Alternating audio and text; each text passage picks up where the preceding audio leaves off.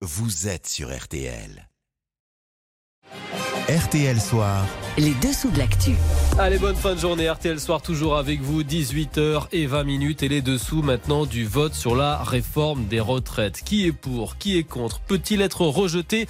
On va tout vous expliquer parce que le temps presse en quelque sorte. La semaine prochaine, ce fameux texte dont on parle tant, eh bien, il va revenir à l'Assemblée. Et une question se pose est-ce que les macronistes auront une majorité pour le faire adopter ou bien devront-ils passer en force avec le fameux 49.3 Bonsoir Marie Mollet. Bonsoir. Vous tenez les comptes pour RTL et ce n'est pas simple. Là, à l'heure où on se parle, sur le papier, est-ce que le gouvernement a suffisamment de voix? Est-ce que c'est gagné? Bah non, c'est pas gagné du tout. Ça peut paraître fou, mais l'exécutif ne sait pas aujourd'hui, à une semaine du vote, si la réforme passe à l'Assemblée. Alors à Matignon, euh, depuis des jours, c'est calculatrice à tous les étages, 88 euh, députés RN contre, 149 députés NUPES contre, même l'élu non inscrit du dernier rang a son importance. On en est là, à la voix près, et le vrai suspense, il est du côté de la droite, le groupe LR qui, on le sait, va voter de façon totalement éclatée. Le gouvernement a besoin de la droite, mais à droite on se divise, c'est ça? Oui, exactement. Ça a été tout le feuilleton des dernières semaines. Le patron des Républicains, Eric Ciotti, qui appelle à voter le texte au nom de l'équilibre budgétaire. Et puis il y a des frondeurs autour d'Aurélien Pradier qui demandent toujours plus pour les carrières longues. Mais combien sont-ils précisément ces frondeurs? Combien vous votez contre? Combien vont s'abstenir?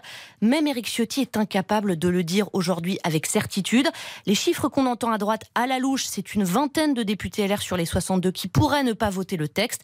Et c'est cette poignée d'élus qui tient la réforme entre ses mains. Question bête, mais est-ce que tous les macronistes, eux, compte voter le texte Eh bien non, pas tous. Euh, hier, la députée Barbara Pompili a ouvertement lâché son groupe. Elle ne votera pas la réforme et pourrait entraîner dans son sillage deux de ses proches.